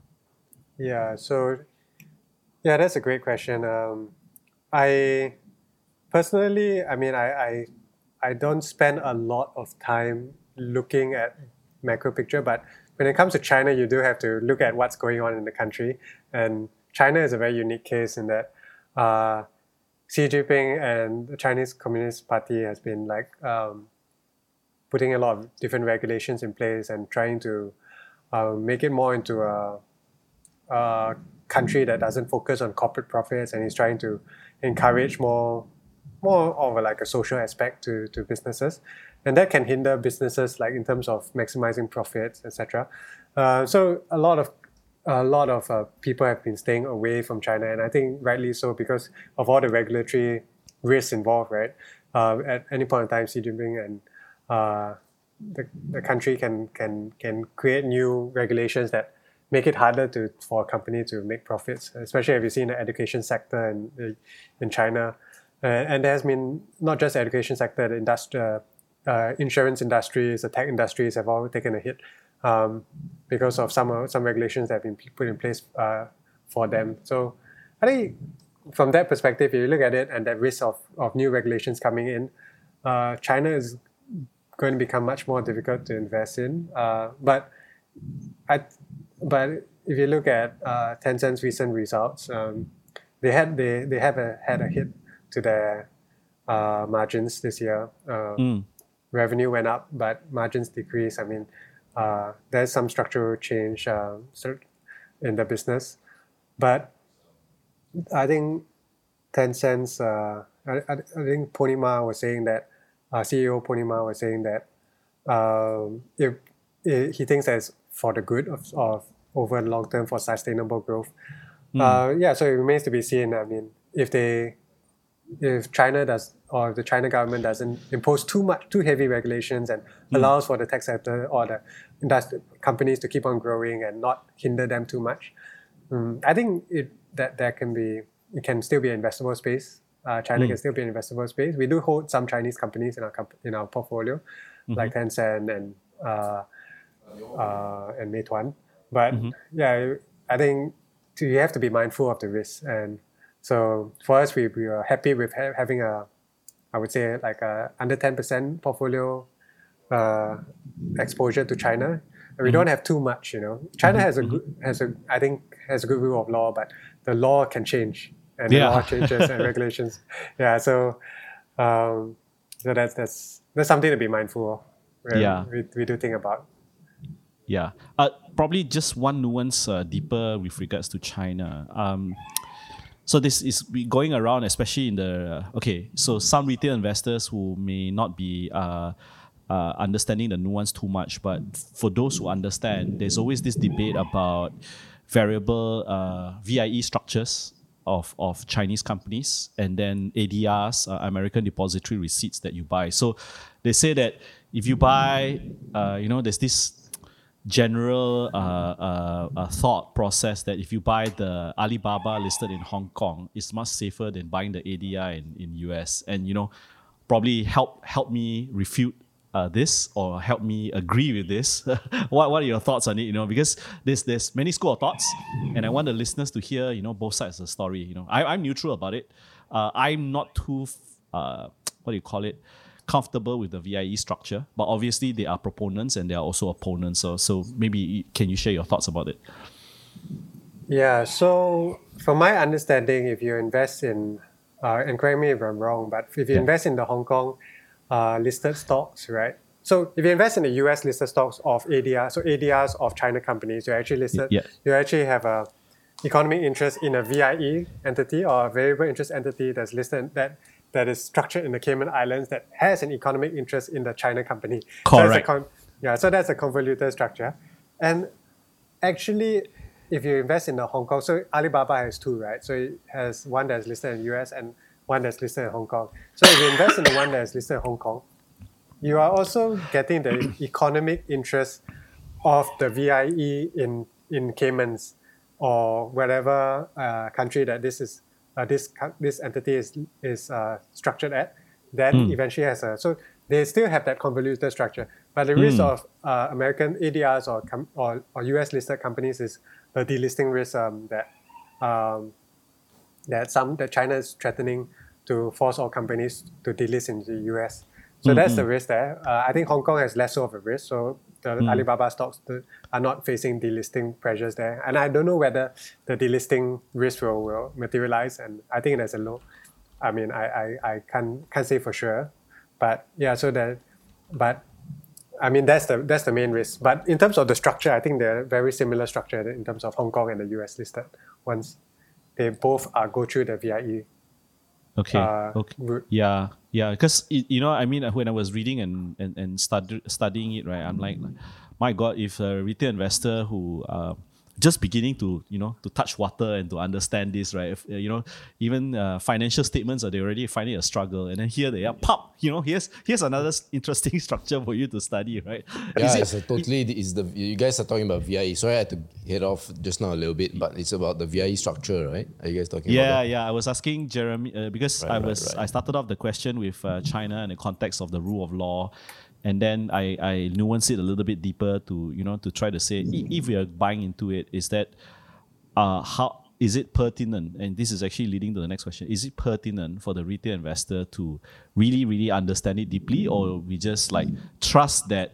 The governance, either through SEC, either through the Hong Kong Stock Exchange or Shenzhen Stock Exchange, will not pull simply just pull the plug uh the, the delisting just unnecessarily lah. I think that that's the question the final question I want to ask Yeah. Jeremy on this lah. Yeah, so we wouldn't know that. Um, that I mean, everybody's worried about the risk. So I think that um, the risk is small. I think um, recently the Chinese government has come out to, to give a little bit of confidence that uh, they will want to support this uh, structure, the VIE structure. Um, I think it was a couple of weeks ago, and then some of the share prices, uh, the VIE structure. So some of the uh, share prices of these companies actually shot up. I think the China companies. So if you if you if you notice, I think like Tencent went up like twenty percent or twenty five percent on a single day. Meituan Yeah, as well. yeah, man. Yeah. Yeah, so I think there's a lot of um, incentive for the Chinese government to support this, uh, give give investors confidence, investors confidence to continue to put money into China. Um, But yeah, you, you won't know what what will happen. Is like they're willing to just put a plug, plug on the education sector. So, yeah, yeah. So you have Yeah. to. I have, you a, I, have a, I have a comparison. I, I don't know whether this is the right comparison, but at least on the surface, it seems to me to be that, that way. And I know you've also looked at Amazon before. Um, so happened they're in the same industry with some, I would say, somewhat similar conditions in that the whole idea, the whole principle of the VIE structure is that it gives uh, the for, give foreign shareholders economic rights, but not governance rights. That's the whole Yeah. principle, right? You get the dividends, you get all that, but you don't get a say. Um, similarly for Amazon, though it's not a like for like, from my understanding, correct me if I'm wrong, Jeff Bezos doesn't own like that much shares of uh, Amazon, but yet his governance rights as a percentage is actually a lot higher than his actual shares. Am I right to say that? Are you aware of that? Yeah, so a lot of tech companies have dual share classes. So they have share class A, share class B, and uh, the ones that are open to the public are usually like the, the share class that has lower voting rights. You So the the ones that have high voting rights are, are reserved for the insiders or the uh, uh, CEOs and management team directors, um, and that gives them the voting power. So most of them like if they if they hold the if they decide to go with a dual share class, then they want to hold the power, the voting the voting power. I think the VIE structure, besides the governance, they, there's also the risk that um, China may just completely say, "Oh, this uh, VIE structure is illegit- illegitimate," right? Yeah, And yeah. then uh, you don't even get the economy rights to the to the or the Yeah, dividends to the yeah, company. yeah. So that, Yeah. that's the risk that people are taking, lah. So Okay. Yeah. Okay. um, I mean, we, we do own Hong Kong listed shares, which, which which go through the same route, but which I think uh, the risk is, is small for that. Great, great. Uh, I'm moving on to the last two main themes that I want to get from you, and uh, probably the first one it's actually about portfolio strategy. I know you did allude to some during the uh, uh, the podcast, which is like now you hold roughly forty to fifty uh, on average. Your highest four, two, and one. Uh, am I am I correct? Four percent, two percent, and one so we started with four percent, started with 4%, 2%, uh, 4, 4%, 2.5, 2%, and 1%. Yeah, but now it's all over the place. So Yeah. okay, okay, Yeah. yeah. yeah, So, so maybe um, there's this article you wrote on on the three portfolio uh, management strategies that you wanted to adopt, and uh, uh, mind the size, manage the risk. But the interesting one that I wanted to to probably dig deeper was keeping cash in hand, and you said that you usually keep about five percent uh, total capital invested capital as cash when do you when was the last time that you fully deployed it and and uh, do you think that once the market rebounds what is the pivoting moment that you will still uh, puts you back on a on a position where you hold that 5% in cash again Okay. Uh, actually, I don't remember writing the five percent in cash, but Yeah. uh, yeah, we actually haven't been holding cash for our fund. Um, So, uh, as an equity fund, we we plan to be fully invested. Uh, if you want to hold cash, uh, our investors tend to hold some cash, right? So when the stock market is down, then they, they can put their cash in our equity fund. So to them, the fund is like their equity the equity exposure. But if you're managing your own portfolio, um, it might be a very different style of investing, right? You might want to hold some cash in case uh, uh, in case there's a bear market, or I mean, but we don't hold cash because we don't want to time the market as well. so even as a retail investor, the last time I hold very little cash. And I try to be fully invested because I don't want to time the market because you don't want to miss out on a, on a good day, right? Yeah. You don't want to miss out yeah. on a bull run. And if you look at historically, um, historically, um, it's a bull market. Like it's like a hundred year bull market, right? So I mean, like over long term, stocks have been going up for over the last hundred years or so, or since the start of recording history for S and P. So if you so if you're holding cash, you're just missing out on that. So uh, of course, there are periods are down, like maybe ten. Like I think the Great Depression had like twenty years where um, stocks went below their all-time highs and took so long to recover. but took like 15, 20 years to recover. But uh, most of the times the bear markets are short and like it can recover within the next uh, few years. So uh, for me, I, I think holding cash is kind of uh, in the long term it will be detrimental to a portfolio. Uh, but if you can like for get lucky and then just deploy the cash at a lower price point, then then that would be good. I mean that would be a uh, just a good luck for you. Luck. Yeah. But for me, it's hard for us. For us, it's hard to time it. So we try not to hold cash, um, and unless we find no opportunity in the market. So if there's no opportunity in the market, then we'll hold, we'll maybe liquidate some and, and hold some cash. Um, but uh, so far, uh, Ser Jing eyes, uh, we don't we hold very little cash. Great. I have a follow up Uh, to that actually. please, How do you, Yeah. m- you- uh, for yourself personally and also with Ser Jing, how do you handle? So, I mean, if you have so low cash, right? I mean, it's just statistically more likely that your volatility should be higher than, yeah, it should be higher than if you didn't, or than if you did hold cash rather. And also, you have you have uh, outside investors, right? So, when um, volatility happens, like maybe early this year, uh, how do you handle yourselves and how do you handle outside investors?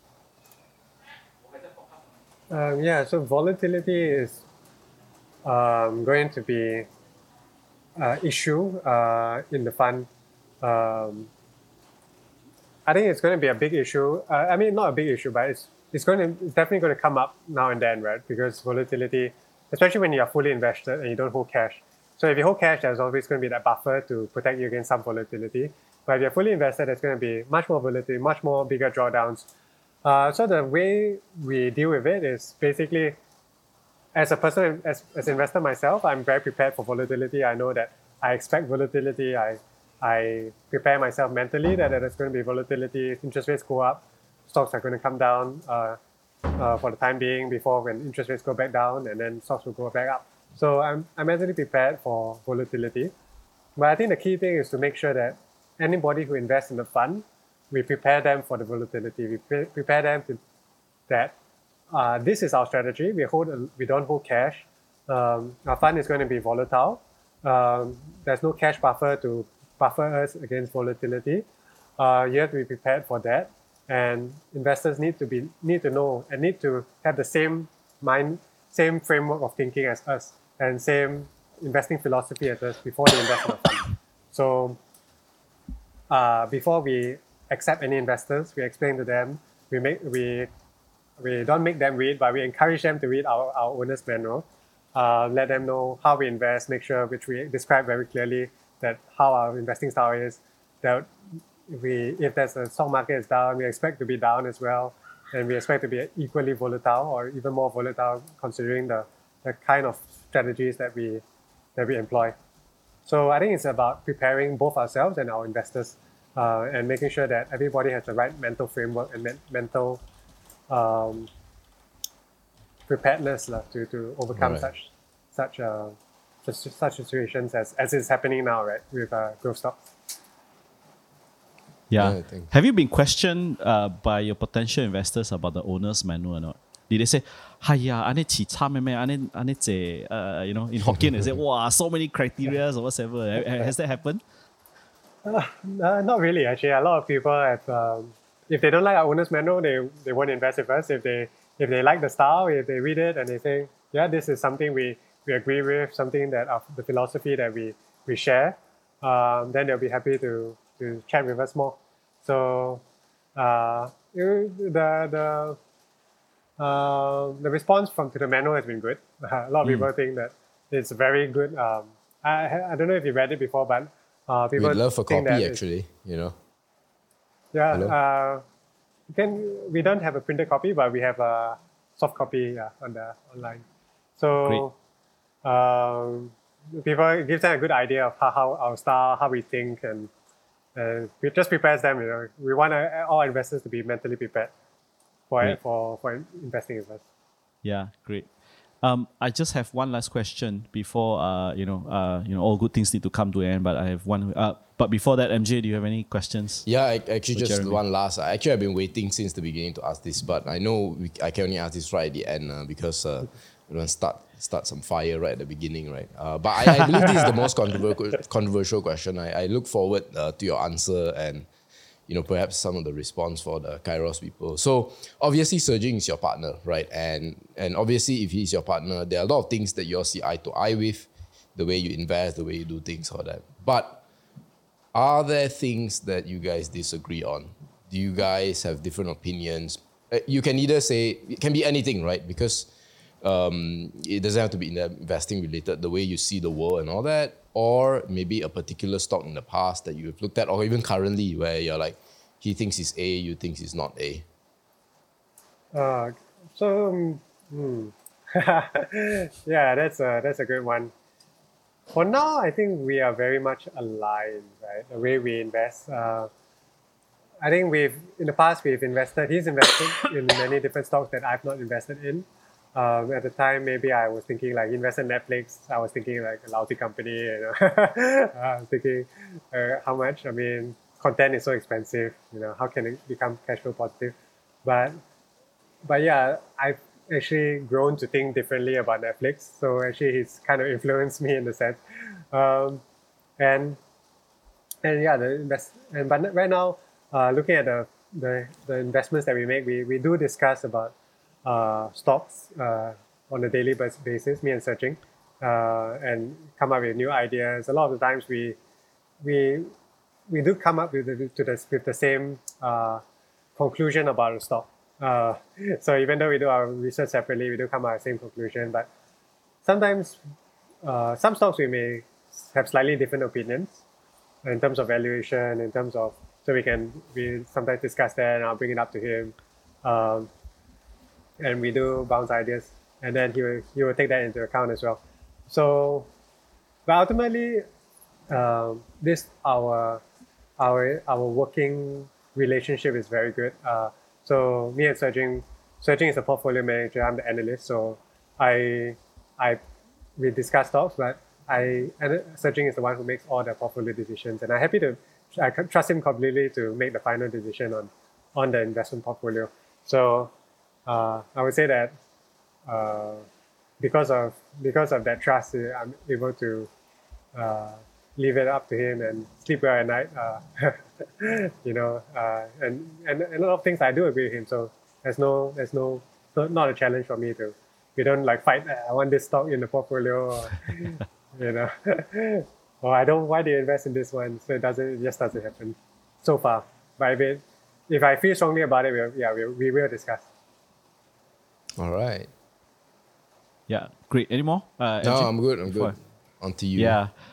Yeah. So probably the last one, and I think more, f- uh, this one is definitely for the audience. Um, we have quite a unique uh, demographics, uh, Jeremy. So you know, maybe just just for your context and understanding, we we wanted we started this channel with trying to help the twenty to 30, 20 to thirty year olds because we knew how hard it was to get uh, quality content and to get uh, you know a lot of there's a lot of information, but how how do you nuance it and you know consolidate this information? So maybe an advice to someone who was new to your to your field and i thought this was very pertinent to you because you an mbbs uh, graduate you know trying to find your way. Uh, thank god you had your neighbor in a way. Uh, thank god you bumped into Ser Jing so what would you advise a young let's say anyone mbbs ka jd ka uh, uh, uh, uh, bachelors of law degree you know uh, you know, it, it's so it so happened that you know so ironic. This morning, my brother-in-law called me at at seven in the morning, seven thirty. Uh, I haven't even told MJ this, asking me about stocks. So I'm like, I got a bit shocked. So so So give me another Jeremy- 20 minutes. I'll, I'll wake up, you know. Just yeah, yeah, yeah. So so maybe Jeremy, how would you advise someone who is fresh about to about to take his foot, his or her foot into this, either uh, being an act, active manager or either taking charge of their own uh, stock portfolio?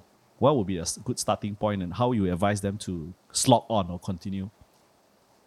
I think if you are just coming out of uni and you want to, and you are starting to get money savings and you want to manage your own investment portfolio, I think it's yeah it's important to start early, um, but you cannot you have to read and you have to uh, understand the stock market before before starting. So I mentioned the book One Up On Wall Street that that that's a good book to start um, with the investing basics. Um, that will give you uh, the general knowledge on how on what is the stock, so what and what to look for in the stock, and then after that you have to read up. I think it's important to just read up as much as you can about uh, stocks in general. And there's so many good Substacks. There's so many good uh, uh, investment websites like Motley Fool, Seeking Alpha, um, and and just look at uh, company results, company presentations, even starting with the most basic ones like REITs. I think that gives you a good stepping stone on what to look at. Um, and they have good presentation slides and then you can just Google the terms, you know, that will give you a good idea of how to start. And if you, so managing your own, own portfolio, I think you, either you do it the hard way, which is do it yourself, or you, uh, or, or, and just keep reading and, and understanding. Um, or you can just uh, invest in ETFs, you know. and for those people who want to do it professionally, I think, uh, yeah, you just have to read, and then hopefully you get a lucky break like me, or if you, or if you can, you can uh, I think um, a good place to, to get your name out there is to actually write blogs. Start off with, Mm. with creating content out and hopefully gaining some traction. Uh, so I know of some young guys who started really good blogs. Uh, like uh, I can't remember off the top of my head, but um, yeah, just like um, uh, it also kind of crystallizes your thoughts and gets your name out there. And I, I know of people who have hired because they like the blogger. So they like the Mm. blogger and they hired the guy. So Mm. so it can be it can be uh, can be a good place to start. But Great. I mean, yeah, it's a lot of work. So you guys, Yeah. uh, as content creators like yourself, uh, do a lot of hard work. Yeah. Yeah, but we talk only Thanks. lah. That's the thing lah. We don't write. Maybe yeah, you should yeah, write more lah. Right, right is wow. Yeah, we just another level altogether, man. Yeah. No need sauce one when yeah. you talk, you know. Sometimes. Yeah. Yeah, yeah. Continue. Yeah. Yeah. So probably the last one is um, if you want to be found. Uh, that that is if uh, uh, if you want to be found, where where can people find you? Uh, you know, I, I I know you mentioned to me your LinkedIn profile was kind of like kind of outdated because you, you're still an analyst at Galilee Investment Management. Oh, actually, no, actually, yeah, that's my current job. Yeah, Ah, because ah. uh, Galilee is the fund manager of Compounder Fund. I see. Ah, Yeah. yeah. Yeah. Yeah. Okay, I remember now. Yep. Correct. Yeah, yeah. Yeah, Because so you need that. You need that to write on that entity. Yeah, I remember Yeah. Ser Jing was explaining this to me. Okay. Yeah. So if you want to be found, uh, where where can people find you? Find you actually. Um, so you can find us on the good, good the goodinvestors.sg. There's a blog that I share, me and Ser Jing share our thoughts on. Uh, and we also, if you subscribe to our newsletter, we'll we'll give you an email on every week on some of the Ser Jing will write up on uh, some of the uh, articles that he, he he read that week. So it's quite interesting. He reads a lot, and it's Yeah. a good summary of some stuff. Uh, and also, you can find us on compounderfund.com. Yeah, Okay. that's where we write our thesis on uh, on the companies that we invested in. And and you also have your owner's manual there. I- My my guess. Uh, yes, we have our owner's manual. Great. Thank thank Uh, you. but so, yeah, Yeah. so our fund is actually only for accredited investors only. So, uh, so just uh, as a disclaimer. Yeah, I understood. So I think uh, there is, I don't know about in, in Singapore, but you must have like a certain amount of income or a certain amount of net worth before you are considered an accredited investor before you can invest, right? Yeah. So, uh, yeah, yeah, you must Okay. have a there's a certain criteria for that. Great, great, great. Uh, uh, Jeremy, it has been an absolute pleasure. You know, uh, do you know two hours has passed already? Coming to close Wow. to two. That, that yeah, was- yeah. I, I hope it was fun for you. Yeah, I that hope was it fun. was fun. Yeah. It's Yeah. Great to chat with you guys. Yeah, yeah. Uh, um, Jerry still owes us chili crab. Yeah, we are planning to. I- Actually, go. I'm not familiar. I'm not familiar with all the Kairos guys, by the way. Uh, Ah. Oh, Yeah, I went for Kairos one, I think one or twice, but uh, yeah, uh, Yeah. but so I it's a haven't- good excuse for you to meet meet up with them as uh, as, Yeah. uh, as well a- when, when we we'll let you know when yeah. we're down as well. You know. Yeah, soon, exactly. soon. It's- soon. Yeah, yeah, it'll be nice Yeah. to yeah, nice to catch up in person or get Yeah, to for see you guys in sure. person. yeah, for sure. You know, uh, Now first that April. the, yeah, now that the Singapore Malaysia is open already. Yeah, I just reali- realized my passport uh, expired February 2021. uh, So I have to get that sorted out first. All right. Uh, Jeremy, uh, it's been an absolute pleasure. MJ, any last words from you? No, man. I just can't wait to see all of you, including yourself, in, in person. Finally, go to Singapore. You know, it's been a Yeah, while. yeah. It's been a while. Jeremy, uh, thank you so much. All the best. Take care and, you know, stay safe. Yeah, thank you for having me. Yeah. guys. See ya. See you.